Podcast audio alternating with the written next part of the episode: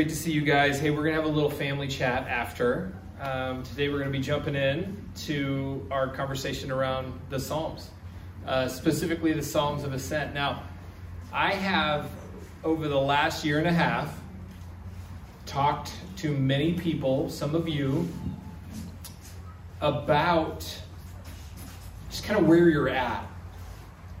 And one of the things that one of the things I know, and one of the things that many of you experienced, is this for some of you, maybe a lifelong, but for years, this deep trust and knowledge of the scriptures. And yet, at the same time, while you have that deep trust and knowledge of the scriptures, there's a almost like a disconnect. There's like a, a season of almost not feeling the scriptures. that sounds weird to say, but like you don't really feel it. You know it, you trust it, you trust in who God is, but you don't feel God in the scriptures and the experience. And some of you, you have a big feeling of who God is and what He's done, but you're not at the place yet where you really trust scripture. You're wrestling with different things. And, and what the Psalms are, is there it's almost like the Psalms are the place where we learn how to feel it. To feel like, to take our actual emotions about who we are and, and what we're going through, and, and, then, and then hear from the psalmist and feel what the psalmist is saying and thinking and feeling. So that's where we're headed. One of the things that's interesting in my life, and maybe you've experienced this too, is there are moments in my life where objectively I know something to be true. I know that God is real. I know that God exists. But subjectively, my experience with God is significantly less than I read about in Scripture. Like, I read the Psalms and I go, I don't have that. I don't feel that. Whether it's like on the frustrated, lamenting side, you know, there's, there's, we've kind of gone through like this. Uh, kind of like a lament tiredness. We're tired of being sad about our world. It, and there's times where I just don't feel, like I don't feel like I actually feel. And there's a reason that Jesus quotes the Psalms almost more than anything else. And Jesus quotes the Psalms because they're real, they pull no punches, they tell it like it is. And the Psalms kind of help us in that tension of between the the God we, we cognitively know and then the life we're actually experiencing and feeling or not feeling. And they have the potential really to take us somewhere that we haven't been willing to go.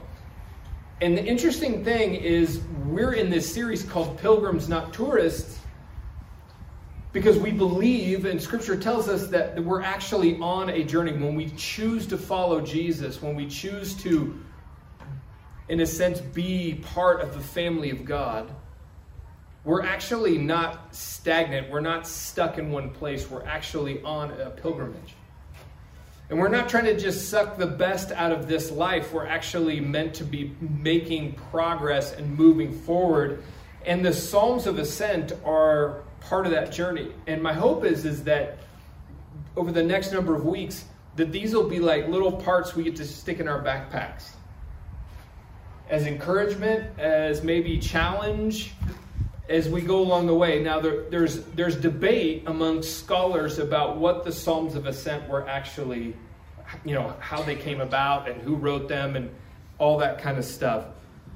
Some believe it's just poetry. So if you've ever studied poetry, there's like a progression of ascension happening within the Psalms. So, so from a, a literary standpoint, there's there's an ascent to them.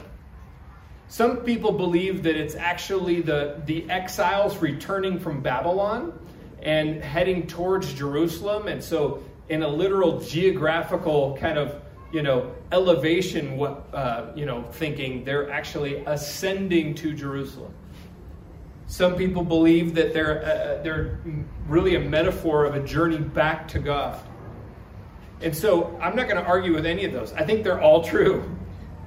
Uh, scholars can debate that, but I think they're all true and that they're all part of where we're going. And so my hope is, my prayer is that this becomes something that wherever you find yourself, Whether you follow Jesus now or you don't, or you've been following Jesus for years, or you're in a season in your life that's just really difficult and hard and you don't feel, or maybe there's just been a new awakening for you in your faith.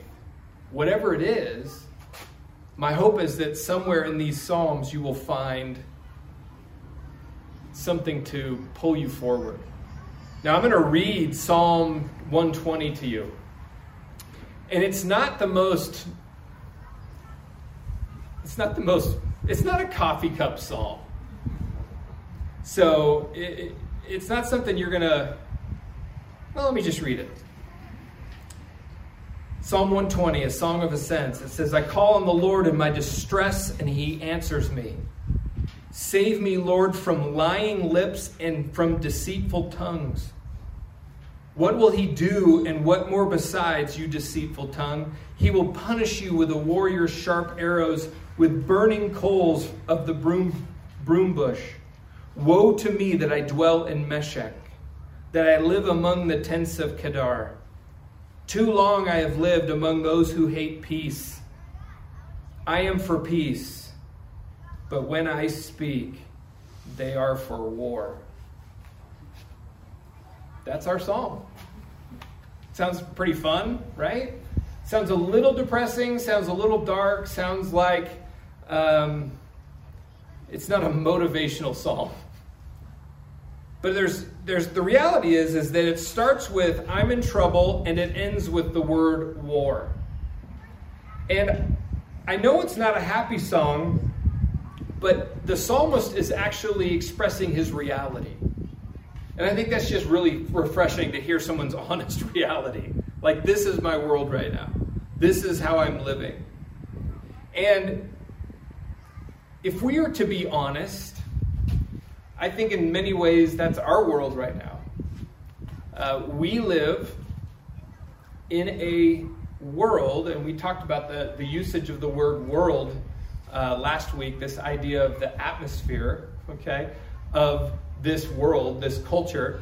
And the older you get, the more you see how much we're being lied to. And I'm not, this isn't conspiracy theory stuff. This is literally like what the world tells us about fulfillment and happiness and life. And it's usually all wrong. And many times in our lives, and, and if you've done any work on yourself with a therapist or whatever, you've come to realize that there were moments in your life that you found out a way that you have to behave in order to get the things that you want or the way you have to behave in order to not get hurt by somebody else. And when we're, we're really honest, it feels like we're, we're everything is a giant con or there's this atmosphere of a sham and we begin to protect ourselves and we get let down and we get hurt and we get duped.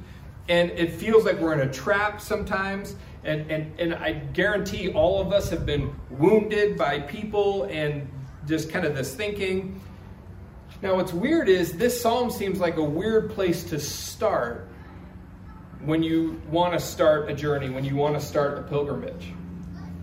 But actually, I think it's the best place to start. Eugene Peterson says this he says, Christian consciousness begins in the painful realization that what we had assumed was the truth is, in fact, a lie. And, and some of us, that's where some of our stories are. Our beginnings with following Jesus actually are at a point in our lives where we were at our lowest, where we tried to do all the stuff and it broke down on us, where we actually got a good look at ourselves in the mirror, not physically, but soulfully, and, and realized we were in a place that we didn't want to be anymore some of my favorite conversations are with recovering addicts who actually got to a place that said, This is hurting me, it's hurting my kids, it's hurting my family, it's hurting, this isn't who I need to be, this is a lie. Right? And so the psalmist is actually believing that there's something better. That this, where he's at, he's hanging out in Meshech. We'll get into that here in a second and hanging out with the people of Kedar, he's like, I don't want to be here anymore. I've got, this is all, this is, I want peace. This is all war. I want something better. And so the psalmist, all through these songs of ascent, is actually believing that real shalom is coming, that actually there's something better around the cor- corner. Something that we know to be true as we read the account of John, the Revelator, that he says that there is no more crying. There one day there will be no more crying, there will be no more pain. Um, but right now we live in this part where the final victory hasn't been fully applied. And so the reality is pretending that that's not the case, pretending that this stuff around us isn't a lie, isn't a trick, is actually not living really the fullest journey. And that's what the psalmist is getting at. The psalmist is just baring his soul or her soul to this idea that everything's busted around them. And then verse 5, he says, Woe to me that I dwell in Meshech, that I live among the tents of Kedar. Too long have I lived among those who hate peace. I am for peace, but when I speak, they are for war. He's like, Woe to me. There's like this idea of like, I'm in a bad spot. Like, I am actually experiencing the worst. And Meshech was geographically, scholars think it was just a huge distance away from Jerusalem. And it was far from, it would be considered far from their homeland, far from their the temple, far from God. Um, and the tents of Kedar, they're living amongst this kind of nomadic, you know, biker gang sort of thug group of people that were vicious and the idea here is really the, the psalmist is saying, I want to I want to get out of here. I want to start a journey back home. And a tourist mindset would be a little different. A tourist mindset would, would be like, when in Meshech, you know, do like the Meshech people, right? Just kind of blend in, just be part of it. Um, it's easier to go along with the con than it is to be disturbed by it. And the psalmist is like, No, I'm disturbed by it. I want to get out of here. He no longer wants to be a part of it. It sickens him to his stomach. He aches for another place. And that's a, huge, guys, that's actually a huge gift. It's a difficult gift because it's uncomfortable and it's frustrating. It doesn't get solved immediately, but it's a huge gift. Waking up, realizing that this place is not for me. In, in verse 7, the writer says, it, it, looks like the writer seems to be on a journey. He comes to a place where at the beginning of the passage, he really wasn't for peace, but now he's discovering that I am a man of peace. Literally, the phrase is, I peace, I shalom. Now, this gets us really to kind of the beginning theme of this whole journey of a pilgrimage. And if you read John Bunyan's Pilgrim's Progress, and can we give a hand to Trent for the video editing? Right, really good. Um, you read John Bunyan's Pilgrim's Progress. What you realize at the beginning is he gets to a place, the, the traveler, his name is Christian, he gets to a place where he's just like, I can't do this anymore. I've got to start. I've got to leave this place. And that place is a place called repentance. And even though the word repentance is not in this passage, the theme here is I don't want to be here anymore. I want to think differently and go a different direction. And that's what repentance is. Eugene Peterson calls repentance the most practical of all words and the most practical of all acts. Meaning, it's the most practical thing you can do to change where you are, is to think differently and to move differently. And he, he kind of talks about this idea of it's like the most feet on the ground kind of act. It's it, it puts us back into the reality that, that God creates, okay, and not the, the world around us creates, meaning it, confront, it confronts us. It, it, it takes this kind of easy to believe lie and it sucks that out and it helps us to decide to think differently. And that's what repentance is.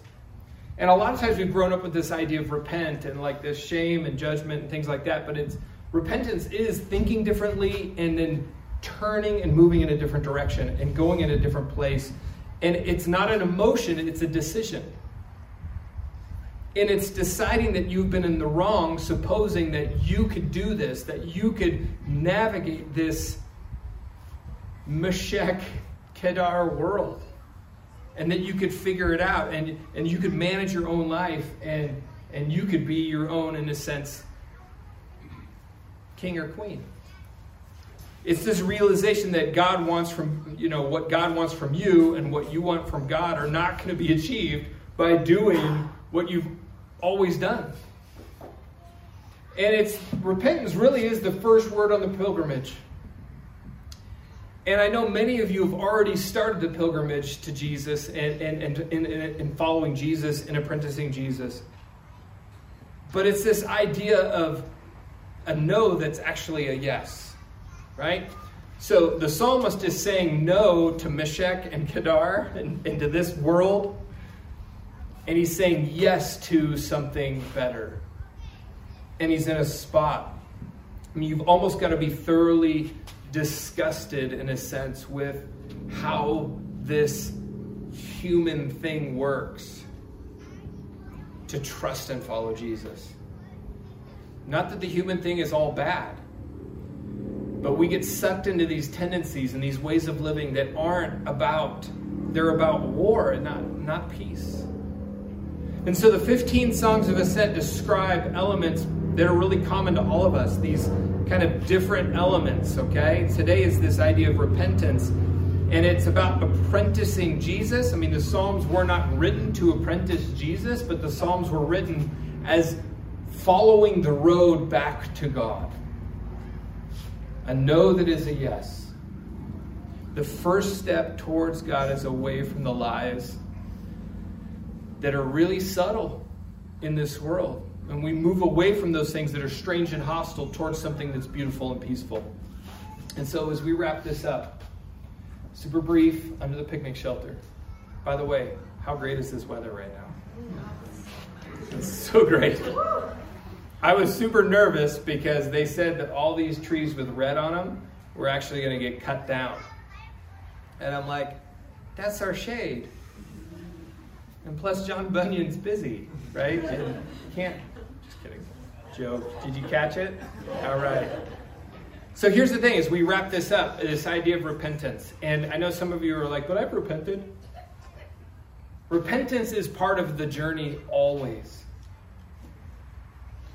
It's taking a step back from your life and navigating like and checking checking where you're at. It's this idea of going, okay, am I getting sucked back into the lies and the deceit that this that this world that I'm living in tells me. And, and maybe this season has pulled you back into Meshech, right? I mean, this has been a rough year and a half, and and you know the ideologies that are around us, the quarreling, the war, the bitterness, and some of you just feel like you just need rescue back. Like this isn't solid. This this isn't the way to go, and you've decided I am a person of peace and that rescue is repentance.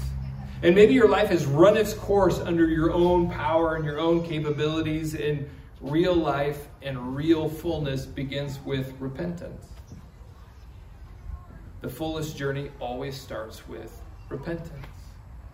And so when I sit and talk to people about this idea of at the end of your rope, right? At the end of how you've been able to do life, and it continues to just disappoint. That this pilgrimage is actually the beginning. That that's the that's the spot where you take the next step. That's the spot where you continue forward. And repentance starts us off. It starts us off. You know, in the, the story of Christian in Pilgrim's Progress, there are many times on the journey that he is lured by somebody that wants to go back. Many times. And sometimes it's an easy no. But sometimes, if you read the story, it's a very difficult no.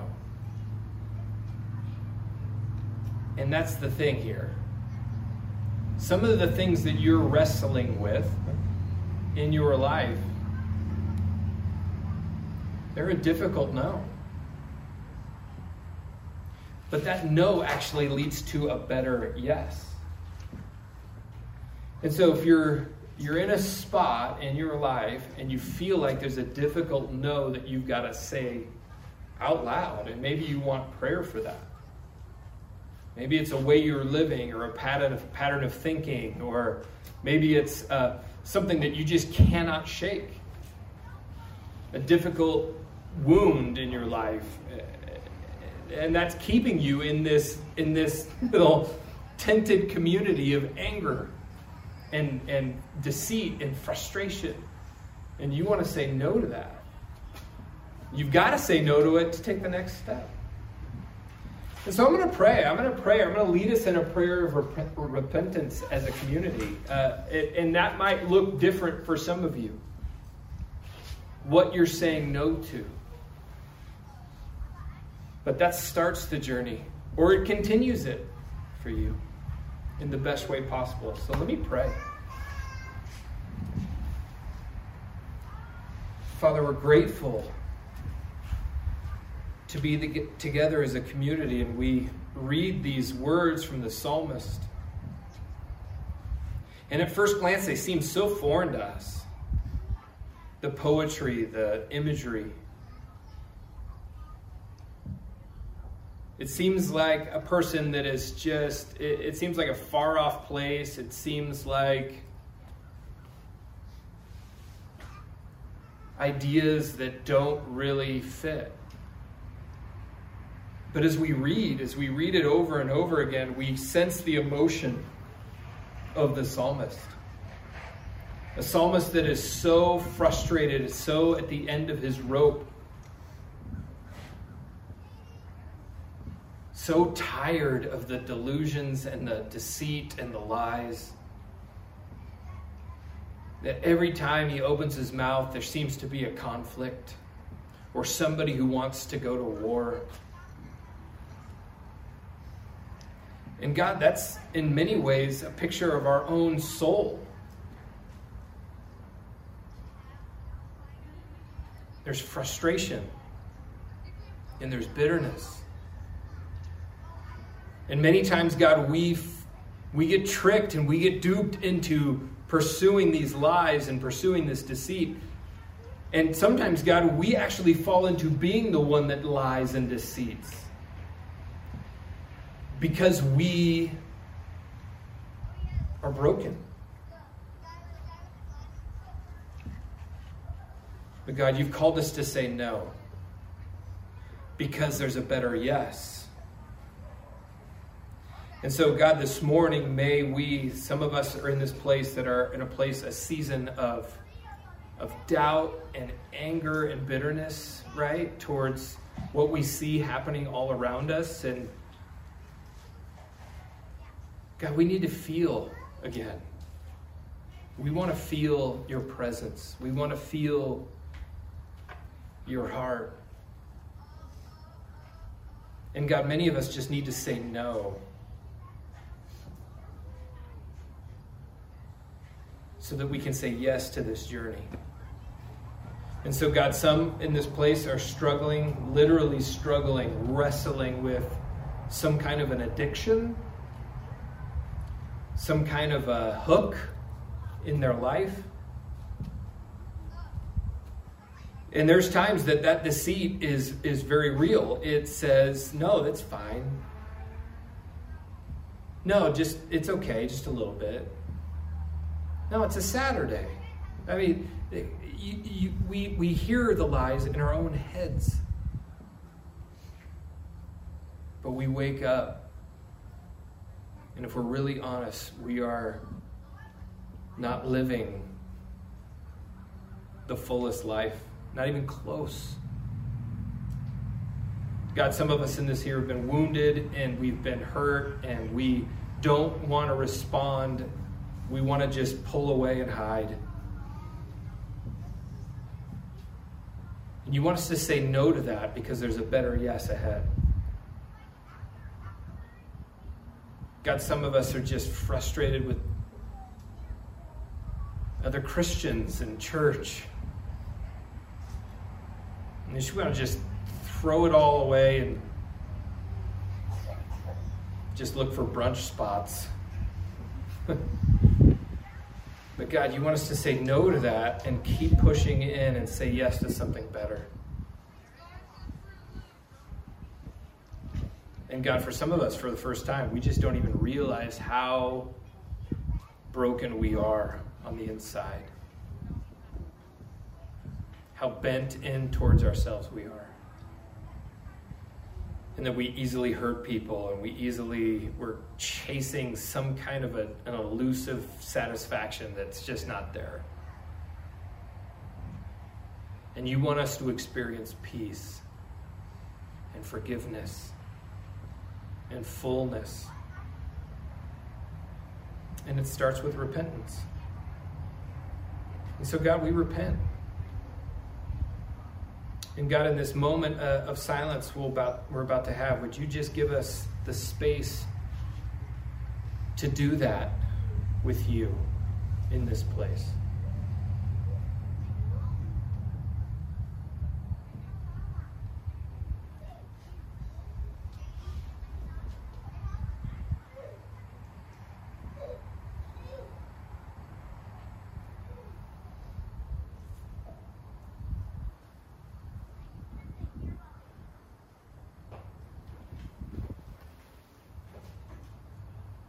That song we sang earlier, this running, this image of running to you. I feel like the psalmist is just desperate to get out of this place and to run to you. God, we're not talking geographic here. We're talking about the place that we find ourselves is not the place where you would want us to stay.